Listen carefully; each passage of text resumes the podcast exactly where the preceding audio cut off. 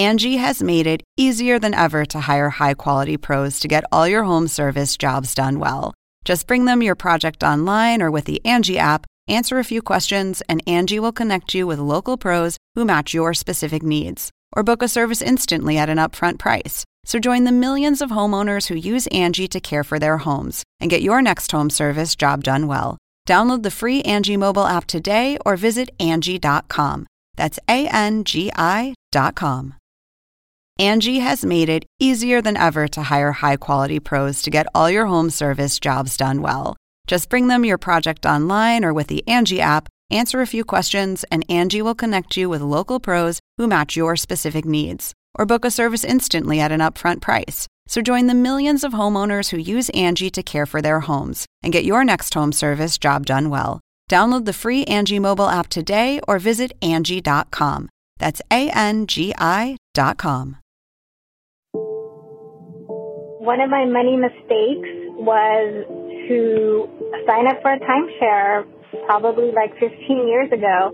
I didn't really even save properly, and now I don't even have any money to afford a home. I did blow $40,000 cash on a car, and I totally regret it to this day. From credit card debt to bad investments to lending money, everyone makes financial mistakes. We asked you, our listeners, to call in and tell us about your biggest slip ups. And oof, I really sympathize. So does Michelle Singletary, a personal finance writer at the Washington Post. I think people are afraid of money. Michelle's been writing her column, The Color of Money, for the past 25 years and has seen just about every mistake there is. She believes it all comes down to your mindset it's about the mental capacity to understand how do you handle this money thing? How do you make better decisions? How do you be okay with having enough and not doing so much and stretching yourself that if anything happens, the house of cards come tumbling down? She also provides financial education at her church and is the author of several personal finance books, most recently, What to Do with Your Money When Crisis Hits. I live my life like I'm always in a recession.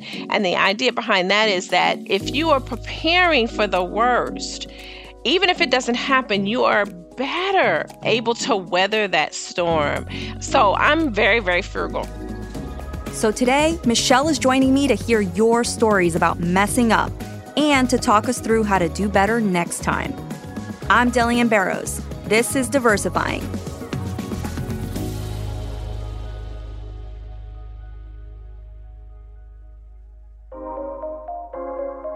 So, Michelle, we're going to get to our listener voicemails, but I want to know more about what you've learned in your decades of financial education. What do you see as the biggest financial issue facing the everyday American? Debt, number one. I mean, it's just number one. Home debt, student loan debt, car debt, credit card debt. It is the thing that stands in the way of people building wealth.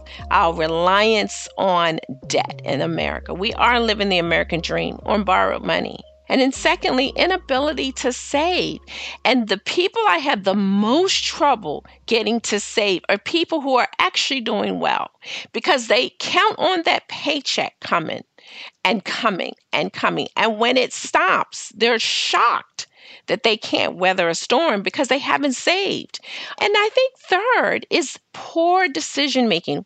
So we talk about how to invest, how to get out of debt, you know, how to save, but a strategy for better financial decisions would actually keep people better prepared for the next recession, the next pandemic, whatever. Yeah, it sounds like you're trying to show people that we need to not be reactive, right? We can't go through right. life being reactive and just acknowledging an issue when it becomes an issue. Nobody goes through their entire life without having some kind of financial hardship at some point.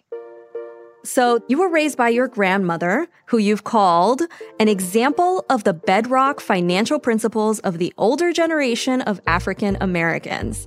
She was obviously a huge positive influence on you, but you say she wasn't always right about some of her beliefs around money. What would you say were some of her personal finance views that you disagreed with, and how did you unlearn some of those lessons? So there were two major ones. She hated renting. I rented for only one year of my entire adult life.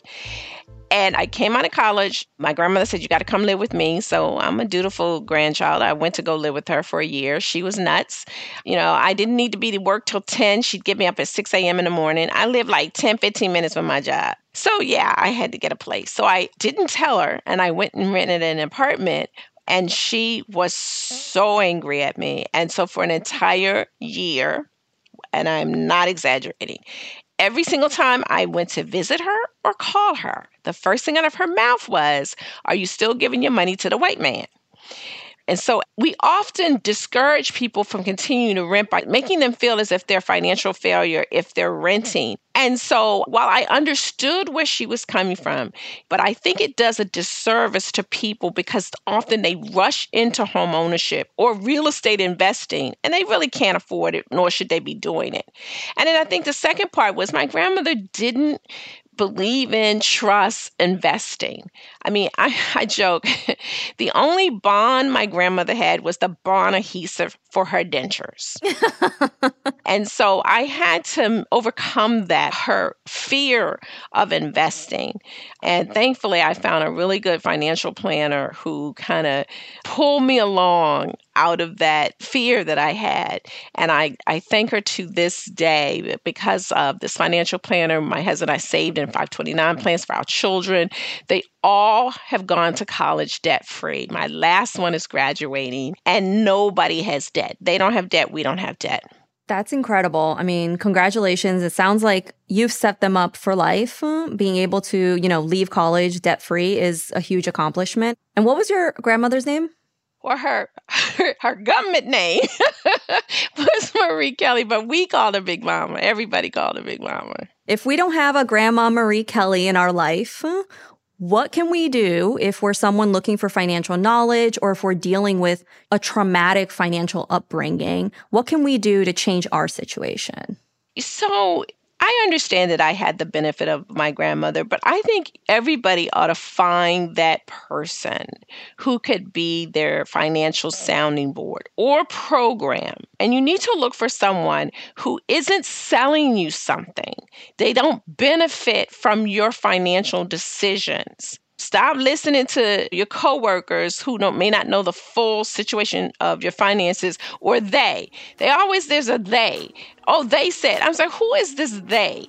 So don't listen to they. Listen to someone who shares your financial values, but also can look at your situation and give you fair, unbiased advice. That's great advice. And I usually tell people not to rely on any one source of information, that really what you want to do is look for patterns. Some of my favorite resources are Investopedia, the Bogleheads community, that's B O G L E, Bogleheads, and anything on NerdWallet are great starting points. But switching gears here a little bit, what have you noticed about different approaches to money and personal finance across different racial and ethnic communities? Listen, I've spoken to black folks and white folks and red folks and purple folks, and they all have the same issues. We have issues around debt. We have issues about inability to save. We have survivor's guilt. If you come from a minority community and you've done well for yourself, you always feel this guilt of trying to help other people. One of the ways we were able to send our three kids to school debt free isn't because they were super smart or that we saved, we saved really well for them, but we didn't say save like Harvard saved. So what we did was we managed our expectations. Okay, this is what mommy daddy can save. We have University of Maryland College Park because we live in Maryland money. We don't have Harvard money. So if you get in Harvard, unless you get a whole everything free, you gonna go to University of Maryland College Park. And someone said, Michelle, if your kid got into Harvard, wouldn't you do everything possible to get them to go? I said, absolutely not because we make enough money that we wouldn't qualify for any aid. And so I'm not going to sentence them to decades of debt, nor was my husband and I going to sentence ourselves to, you know, decades of debt. I love that whole answer because it touched on a lot of the episodes that we've already recorded around, you know, student loan debt, home ownership, money trauma, psychology around money. That's not like a guarantee that just because you go to an Ivy League that you're set. And it's also not a you know, a death knell if you go to a state school. And then that means like you're not going to be successful in life. It's that's not it at all. Yeah, I agree. I think it sets up a false narrative. And it's really your kids' ability rather than the school that they go to. And I think we need to tell more of those stories. My kid wants to be a teacher. I'm immensely proud. But one of the first things people say to her is like, you know, you're not going to make a lot of money as a teacher. And I just want to slap them because every one of us has benefited and where we are because of a teacher. And so, why would you devalue her like that? Now, I've trained my child to live on a teacher's salary, and she probably gonna have more money than your kid who's a STEM major that went to an Ivy League. She gonna have more money, more happiness, and be well balanced. And that's the story I wanna get out there. Wow, as a community college grad, that spoke right to my heart. Tune in after the break to hear Michelle and me respond to voicemails of our listeners' biggest money mistakes. Before we take a quick break, I have a favor to ask. We want to know what you think of diversifying. What do you love about it? What do you want to hear more of? And what do you think we can be doing better? Please visit cnn.com slash financepod to take a quick survey and share your thoughts. We read everything, and we'll use what you tell us to make the show the best it can be. Once again, that's cnn.com slash financepod. Thanks. Angi has made it easier than ever to hire high quality pros to get all your home service jobs done well. Just bring them your project online or with the Angi app, answer a few questions, and Angi will connect you with local pros who match your specific needs. Or book a service instantly at an upfront price. So join the millions of homeowners who use Angi to care for their homes and get your next home service job done well. Download the free Angi mobile app today or visit Angi.com. That's A N G I.com.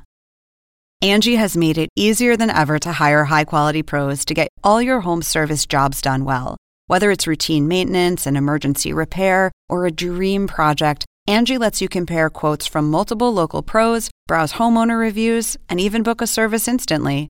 Angi's been connecting people with skilled pros for nearly 30 years. So the next time you have a home project, bring it to Angi to get your job done well. Download the free Angi mobile app today or visit Angi.com. That's A N G I dot com.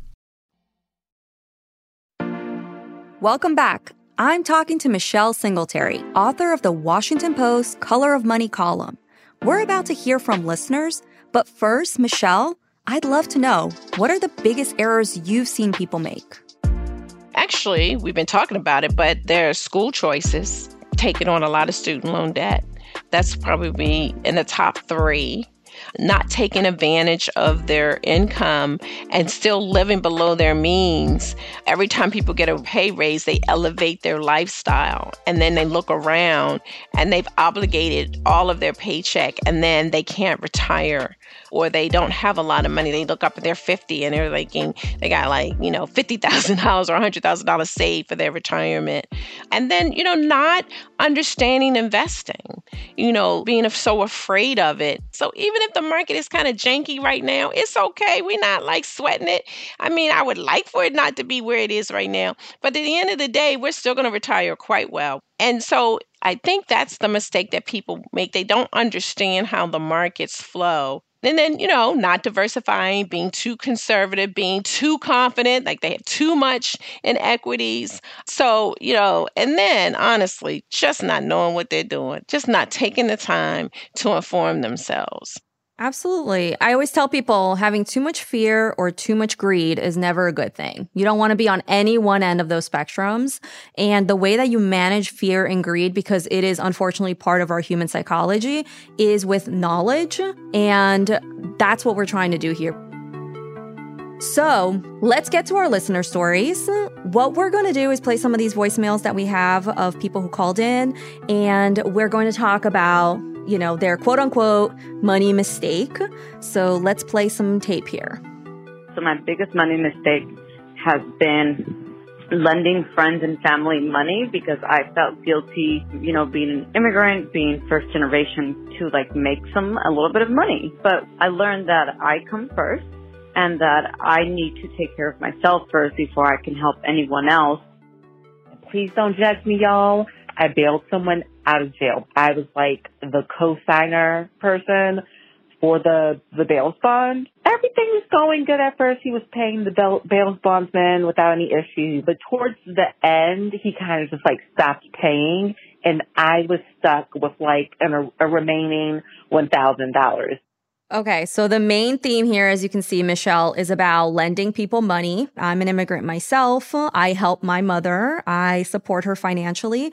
But what's really important for people to know about that is I didn't start doing that until I was financially stable myself. I always tell people you cannot pull somebody into like a leaky lifeboat. If your lifeboat is sinking, like there is no point in pulling somebody up there with you. So I stabilized myself first. And when I took on that responsibility of helping my mom, it was very intentional. I was like super clear with her. I'm like, this is the amount of money I'm going to be sending you. It's going to be once a quarter. This is the amount. And maybe that sounds cold and transactional, but that's how you keep these situations from getting messy, in my opinion. Tell me your take on this. No, I agree. I think as a woman of faith, I believe to whom much is given, much is required. So my paycheck isn't all mine. It is to help my extended family and friends. And so I speak in terms of my husband and I because we we run our money together. Um, we make financial decisions together. And so I was the survivor, financial survivor in my family. I was the one who went to college, got a degree, got a good job, good pay, I was always a super saver, so I always had money, even as a child. And so I felt like I had to bail everybody out. Now, I never got into the business of lending anybody money because I just think that's a recipe for disaster. So you should never, never lend people money. You should give it to them and only give that you can afford to lose. So if that's your $500 for your rent, you can't give it to them. But if it's an extra $5 that you can afford to never see again, then by all means help them out. But you also have to be discerning about who you help and how you help. And so my husband and I have created a family and friends fund. And we actually put money into that on a fairly regular basis. And so now what we did is we created rules around giving. So A, we don't lend anybody money. B, we ask you what is you need the money for? What's happening? Let me see your budget because we want to make sure that we're not enabling bad financial decisions. And I don't know about the, you know, the bailing situation because sometimes the system isn't fair to people, you know, and so I get that you might not want someone languishing in jail who could then lose their job. And, you know, we don't know all the circumstances about it. However, if you are going to bail somebody out, you better better make sure you have the entire amount that you are obligating for so that if they don't come through with it, you have that extra money. So I guess what I'm saying is you give from your extra you don't give from your basis. I agree. It's a hard rule for me. I don't lend money to friends and family. I give it. So the money that I'm giving to my mom is given. It was that was always 100% clear. I asked a friend once if they would co-sign for a student loan for me because I was desperate to get the student loan just to go to school and they were like, "Listen, I wish you all the success. I love you as a friend. I cannot sign this loan for you." And was that hard to hear? It was so hard to hear. It was so embarrassing for me. I was so humiliated, but it also taught me that, you know, I, I, I got to do this on my own, that I was on my own. And eventually I was able to get the loan from another bank, but it taught me a valuable lesson. And it didn't put my friend in an awkward situation had she said yes and God forbid I defaulted on the loan. So, really, really important to have boundaries. Next up, some listeners were smart about opening Roth IRAs, but missed one crucial step. I got a Roth IRA through Chase, my bank, and didn't understand that not only did you need to put the money into it, you needed to invest. Let's fast forward 11 years. That money sat there, $3,000, nothing happened to it. It was almost embarrassing when I realized that I had stranded that money in that account. My money mistake that I still kick myself over was that when I first opened my Roth IRA about six years ago, it was not actually invested in the market and it sat there for approximately five years doing nothing except receiving what I contributed to it. Oh, it hurts me to hear these. And I get these messages almost daily from people. So, first of all, I don't want you to beat yourself up about it. I know it's hard to say that, especially when we're talking about 11 years, but mm. it is a common mistake. This is why I tell people it's not enough to download an app and just start putting money into an account. You have to learn the language of investing. It's a lot less math than you think. It's about learning the language of investing so that you don't make these kind of mistakes that you're going to regret years down the road. No, I agree. We try, we really do try to tell people about these vehicles, but they don't really understand how they work in the case of the Roth IRA, they don't understand that that's just a pot. That's just a bowl.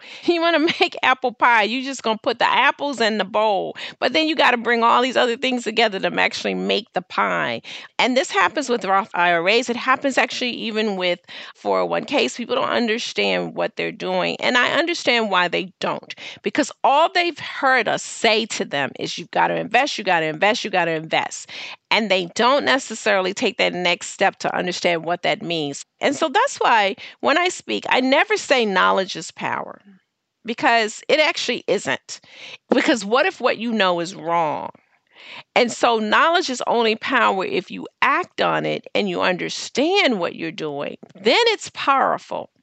And so, what we can do is just continue to explain to them as best that we can what these vehicles are, why they're important to invest in it. And that's all we can do, really. But I'm glad that they're at least getting the message that they need to put money away. I think our next step, our challenge is to continue to educate them about what these vehicles are. Okay. Our next voicemail is about such a classic money trap a mistake I made was using 0% credit cards to transfer balances for a period of time. That actually kept me in debt. And I thought it was a winning solution for when I was in debt, but it sort of made me deprioritize paying off the credit card debt. So I was able to keep my FICO score, my credit score, you know, pretty high, even though I was in credit card debt. My expenses were fairly low, my income's fairly high. So I thought I was doing well, but I was staying in credit card debt. So I am so conflicted about this one with the 0% credit cards because I have recommended this strategy to a lot of people, but I am so careful to tell them only do this if you are actually going to pay off the debt within that time period. So if you get approved for a 0% credit card deal, that is usually limited to like 12 to 18 months. I doubt you can even find the 24 months anymore. The plan is that you're going to pay off that debt within that period of time, right? This is supposed to be a very limited band aid solution to give you a little breathing room so that you can knock off those credit cards. This is not supposed to be something that you're like hopping from one credit card to the next and just kicking the can down the road. I think that's my thinking behind it is like, don't think of the 0% as an escape route. It's literally just to give you a little breathing room. Yeah, yeah. I approach it even a little differently. So when people are asking me about strategies to pay off their debt, specifically using the 0% credit card offers, my first question actually to them is what changed? Why are you in credit card debt? I ask that first. And so to determine why they got there. So are they in credit card debt because they lost their job? And so they were just trying to make ends meet. And so now their habits will be going back to where it was before once they've eh, been employed. Okay, then you can do that because you got into debt because you lost your job. Did you get in a credit card debt because you just overspend? And if you're overspending, has that stopped? Have you changed your behavior? Have you taken a course? Have you seen a therapist? What has changed? Because if you have not addressed the underlying reason why you're in credit card debt, those offers are going to keep you in debt. So I start there. And if your answer to me is not satisfactory, then I'm like, no, you don't need to get that offer. You need to suffer. You need to try, even if it means paying more interest rate, because it's not until you have that pain of paying it, painstakingly paying it, that you're going to change that behavior. Because oftentimes what happens is when people clear off credit cards and then put them on the 0% card, then they charge up the other card. It's the same reason why you don't want to use home equity to pay off credit card debt. If you have not addressed the underlying issue of why you're going to get in the debt in the first place, you're going to repeat the process. So I saved the most controversial topic for last. This one is such a personal pet peeve of mine. And I feel like I'm always talking about it on social media, and I get a lot of heat for it, but I stand by my position. Let's play the message. My biggest money mistake was getting sucked into life insurance. When I got a big raise, it scared me how much money I was making. And no one in my family has ever invested. Everyone only gets life insurance. And so I signed up and I was putting $600 a month into this life insurance policy. But after a little over a year, I finally canceled it and now I'm finally putting all of my money into index funds. Okay, so I want to clarify that what she's talking about is probably whole life insurance or index life insurance or MPI or whatever other name that people have come up with these days. Literally, the marketing is out of control. But we are not talking about term life insurance, which usually costs anywhere from like 20 to $40 a month, which I recommend most people have if anyone is dependent on your income and, you know, very inexpensive, nothing wrong with term life insurance. This is specifically about whole life insurance, which tends to mix insurance with investing, which is problematic, right? You want to buy insurance, go buy insurance. You want to invest, invest. Once you start mixing those two products together, that's when you get into trouble. Because why? So many whys, but the big, big, big why is the fees. The fees that are baked into these policies are incredible. And any amount of money that you're going to be making inside the policy is going to be eaten away by the fees. This is such a problematic product. No, I agree. Generally speaking, life insurance is for income replacement, and term is the best policy for most people because you can get more insurance through term than you can do cash value a whole life, which is what this person was talking about. She sounded awfully young. She probably didn't even need life insurance because it's income replacement. Is there someone who is relying on your income so that if you pass away, that they need to to have that money to live. And you're absolutely right. You know, whole life policies, cash value policies are very complicated, tons of fees. And if she was only in it in a year and a half, that means she had surrender charges. So whatever she had in there, she had to give back to the insurance company because she canceled the policy. Now, for a small portion of the population, they make sense because what appeals to them is the sort of the guaranteed part of that, that no matter what happens. So, you know, for those people who can't either trust themselves to have a whole bunch of money and they just want, hey, give me just a monthly payment or give me a payment that I know that I don't have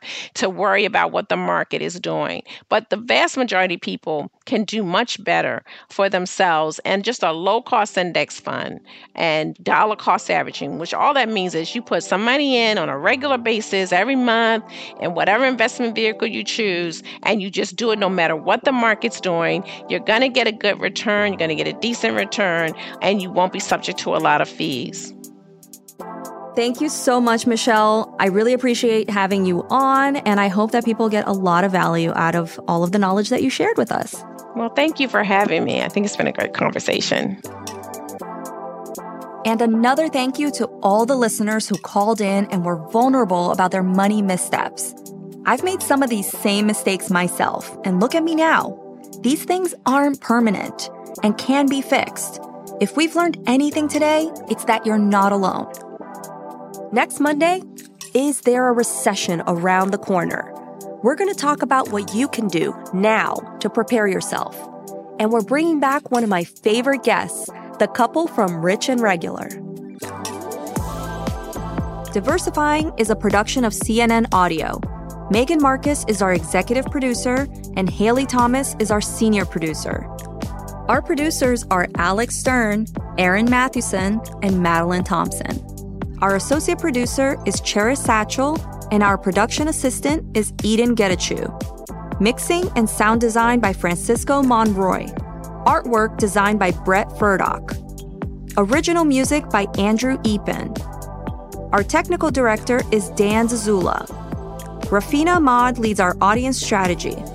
With support from Chip Grabow, Steve Kiehl, Anissa Gray, Abby Fentress Swanson, Tameeka Ballance-Kolasny, Lindsay Abrams, Lisa Namerow, and Courtney Coupe. I'm Delyanne Barros. Thanks for listening.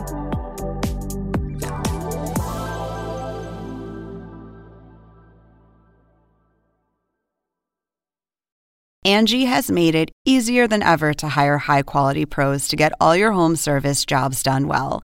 Just bring them your project online or with the Angi app, answer a few questions, and Angi will connect you with local pros who match your specific needs. Or book a service instantly at an upfront price. So join the millions of homeowners who use Angi to care for their homes and get your next home service job done well. Download the free Angi mobile app today or visit Angi.com. That's A N G I.com. Now streaming exclusively on Max, a new CNN flash doc about the album that has Nashville talking, Call Me Country. Beyonce and Nashville's Renaissance. Watch it at max.com slash call me country. Max subscription required.